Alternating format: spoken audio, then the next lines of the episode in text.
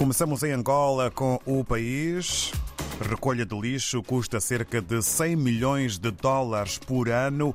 A fotografia de uma cidade e de uma rua com muito lixo acumulado na capa do país. Esta é a fotografia com a maior dimensão, onde também encontramos a foto do presidente com o título João Lourenço fala hoje sobre a paz em África.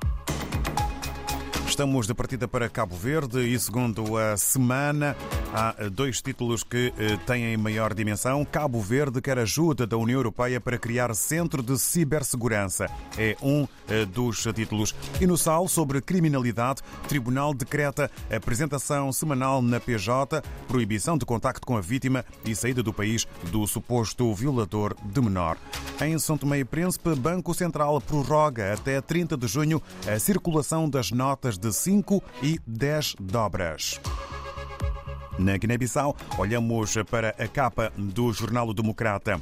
FMI aprova facilidade de crédito alargado para a Guiné-Bissau em mais de 30 milhões de dólares. Letras garrafais para este que é um dos títulos que tem maior destaque na imprensa guineense de hoje. Ainda sobre o Dia da Mulher Guineense, Conceição Évora apela às mulheres a continuarem a lutar e a apostarem na formação.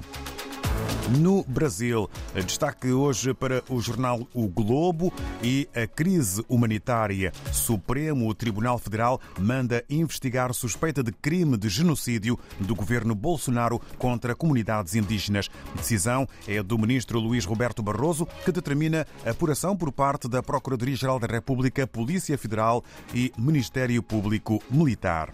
Ainda um outro título com destaque fotográfico ao lado do chanceler Olaf Scholz. Lula promete acordo entre Mercosul e União Europeia neste semestre. Entretanto, do Brasil regressamos para África e hoje estamos no território moçambicano. Vamos ao encontro do jornal Profundos com a Luísa Frank, que nos conta o que podemos ler na mais recente edição do jornal Profundos. Bom dia. Saudações, caro ouvinte. Os temas analisados pelo Jornal Profundo desta semana são a província de Sofala, no centro de Moçambique, prevalece com uma taxa de 41% de desnutrição crônica e aguda em 5% de crianças menores de 5 anos de idade. São dados de um estudo de base do Programa de Redução da Desnutrição, promovido pelo Serviço Provincial de Atividades Econômicas, no âmbito do programa Melhorar a Nutrição Infantil e Criar Resiliência nos distritos mais afetados pelo ciclone Idai. A secretária de Estado na província de Sofala orientou a sessão de divulgação dos dados. Estela Zeca instou na ocasião a necessidade de arregaçar as mangas a todos os níveis contra a desnutrição crônica naquela província central de Moçambique.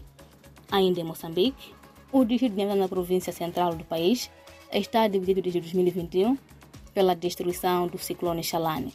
O que ligava entre a zona de maior produção agrícola e de infraestruturas era uma ponte sobre o rio Medixira. Desde 2021, os agricultores sentem-se condicionados na travessia sobre aquele rio. Aliás, Nhamatanda abastece 60% de hortícolas para a capital provincial da Beira. Tantas promessas foram feitas desde 2021 para a construção de uma nova ponte. Só agora é que há um plano concreto e material para a montagem de uma nova ponte metálica a iniciar em março deste ano. Em épocas chuvosas, a preocupação é maior. Só em 2022, quatro pessoas foram arrastadas pelas águas do rio Metira, incluindo uma mãe com bebê no colo quando tentava atravessar.